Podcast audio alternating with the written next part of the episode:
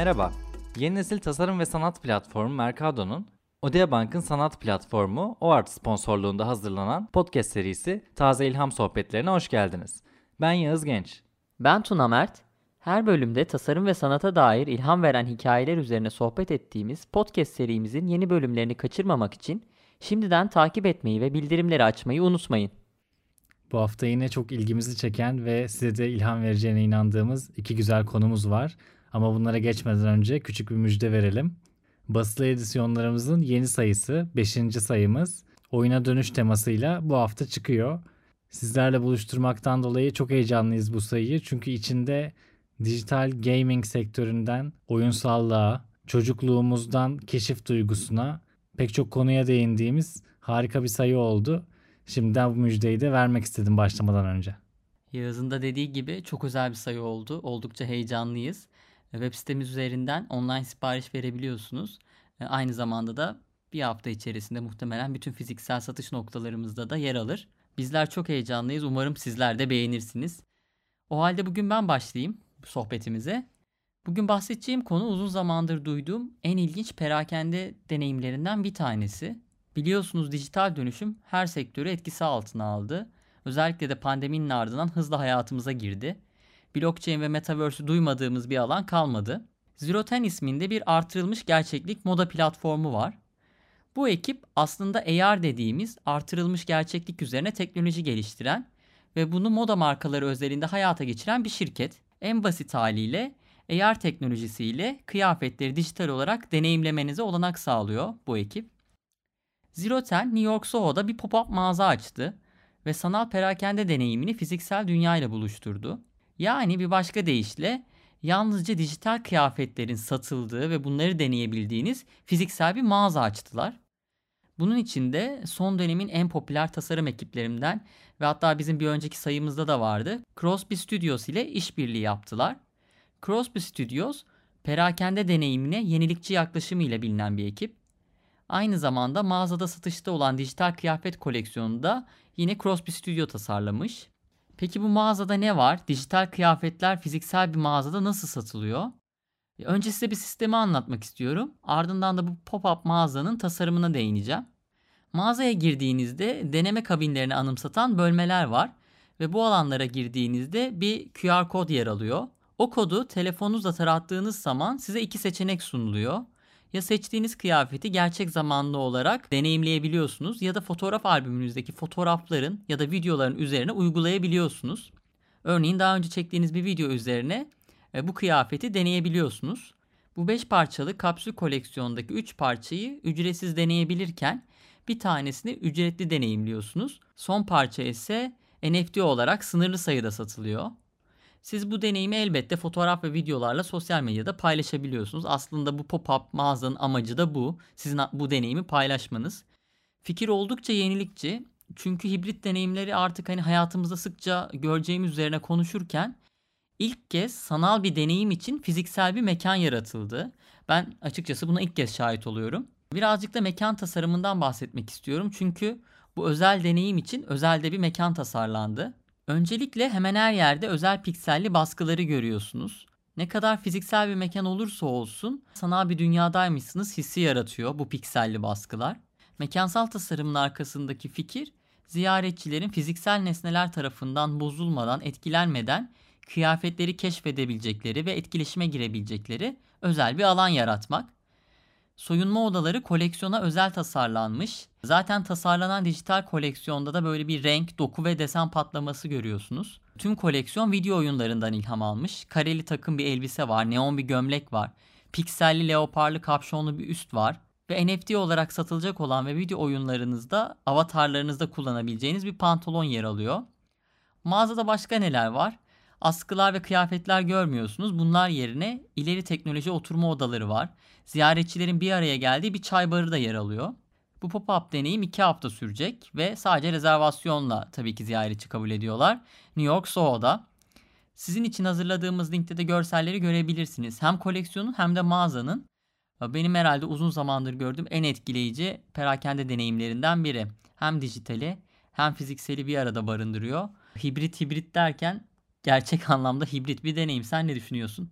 Gerçekten oldukça ilginç bir proje. Dediğin gibi hibrit deneyimleri her zaman fizikselle sanalı buluşturan bir tarafta ele alıyoruz. Bu örnekleri görüyoruz. Ama bu sefer aslında ortadaki şey tamamen sanal bir ürün. Sanal bir ürün için yapılmış fiziksel bir deneyim var. Bu bakımdan ilginç ve bir yandan da modanın geleceğini de çok sorgulatan bir iş bence. Pop-up bir deneyim. Çünkü artık günümüzde kıyafetlerle olan ilişkimiz paylaşımlara çok bağlı biliyorsunuz. Kıyafet zaten olduğu olası böyle doğası gereği de insanın statüsünü ve kendi duruşunu göstermek için kullandığı araçlar.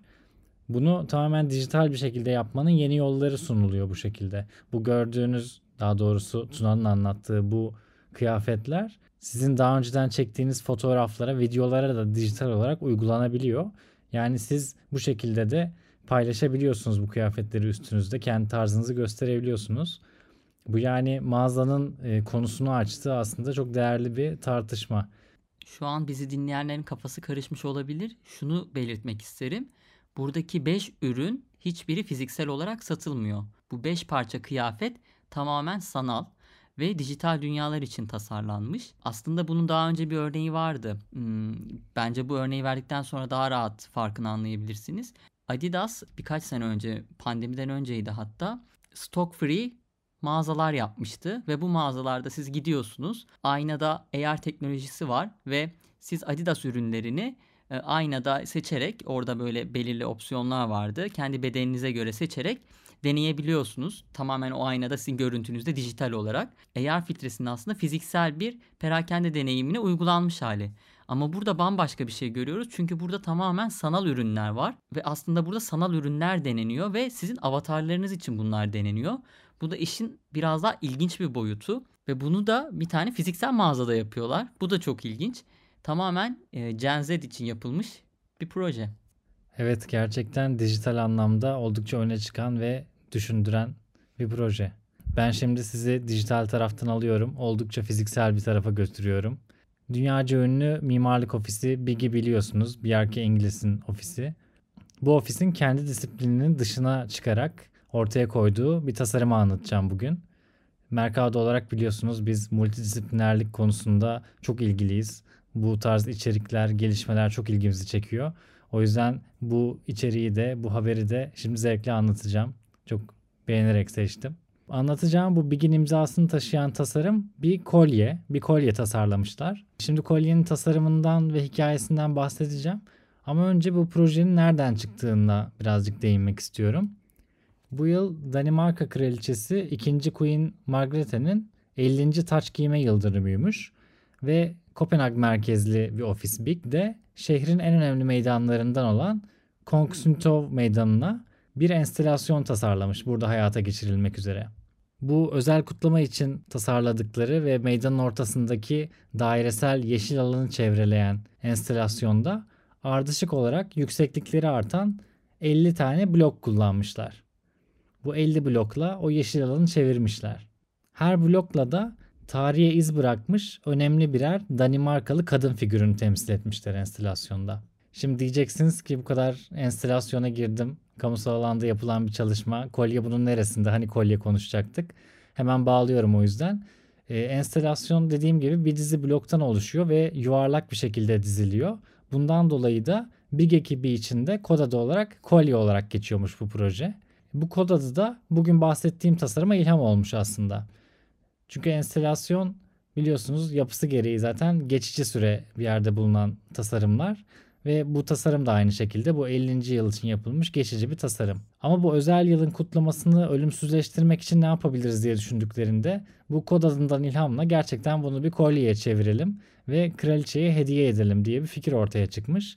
Ve Big tasarımı kolye bu şekilde hayata geçmiş. Bu bahsettiğim enstalasyondaki 50 blok kolyedeki gümüşten yapılmış 50 parçaya dönüşmüş. Aynı meydandaki bloklar gibi gümüş parçaların da uzunlukları giderek artacak şekilde tasarlanmış bu kolyede ve oldukça o enstalasyonu hatırlatıyor. Anlattığımız konuların görsellerini web sitemize yüklüyoruz ve Spotify açıklamalar kısmında da bir linkle sizi yönlendiriyoruz. Oradan bence görsellerine mutlaka bakın. Çünkü orada hem enstalasyonun hem de kolyenin görselleri yer alıyor. E, ikisi arasındaki iletişim açıkçası benim çok hoşuma gitti. Yani çok sade bir fikirden yola çıkıyor aslında proje. Öyle inanılmaz kompleks veya yenilikçi bir fikir değil ama e, uygulanması hem kentsel tasarım hem de takı tasarımının aynı amaçla böyle birbirini izleyecek şekilde oluşturulması ve tabii ki multidisipliner yapısı e, çok hoşuma gitti benim bu projeyle ilgili. O yüzden sizin de görüşlerinizi merak ediyorum. Mutlaka bakın derim linke. Tabii senin görüşlerini de merak ediyorum Tuna. Sen ne düşünüyorsun projeyle ilgili? Yani her sene Big'in yaptığı bir işten e, bu podcast'ta bahsediyoruz sanırım. İnanılmaz bir ekip Big zaten. Gerek sürdürülebilirlikle ilgili yaptığı projeler olsun. Kentsel ölçekte ya da işte bina yapısal ölçekte. Ama ilk kez sanırım bir bu kadar küçük ölçekte bir şey yaptıklarını gördüm. Ve bunu bir enstelasyondan esinlenerek yapmaları oldukça keyifli. Bu arada tasarım da e, oldukça İskandinav. Yani yine kendi tarzlarını görebiliyoruz. Hani o sadelik, o düz minimal çizgiler bence keyifli olmuş. Evet dediğin gibi Big'in böyle farklı alanlarda tasarımıyla öne çıkan işlerini hep konuşuyoruz. Zaten ofis de böyle konuşulmayı seven bir ofis bence. Konuşulacak projelere hep imza atıyorlar. Öyle fikirler çıkıyor. Bu tabii benim kendi adıma çok hoşuma gidiyor. Ne güzel konuşuyoruz. Farklı konuları düşünmemize aracı oluyor. Bundan dolayı bu projeyi de ben beğendim. Zaten bilgi biliyorsunuz Danimarka'da bir santralin tepesini e, kayak pistine dönüştürdüler. Bu en meşhur projeleriydi. Onun dışında benim aklıma gelen benim en sevdiğim The Burning Man'e yaptıkları The Orb projesi. Devasa bir küre enstelasyonu. Bunun dışında da son dönemde o kadar bir yandan da tartışılan işlere de imza atıyorlar. Evet çok sürdürülebilirlik ilkesini izliyorlar ama tartışılan konuşulan projelere de imza atıyorlar. Ama bence onların da oyun alanı bu. Bu deneyselliği seviyorlar. O yüzden takip etmesi çok keyifli. Ve benim değerli bulduğum bir projeyle böylece bu bölümün sonuna gelmiş olduk. Bir sonraki bölümde görüşene kadar kendinize iyi bakın. Hoşçakalın. Odea Bank'ın sanat platformu OART sponsorluğunda hazırladığımız Mercado Taze İlham Sohbetleri podcast serimizin sonuna geldik. Haftaya ilham veren yeni projelerde görüşmek üzere. Kendinize iyi bakın.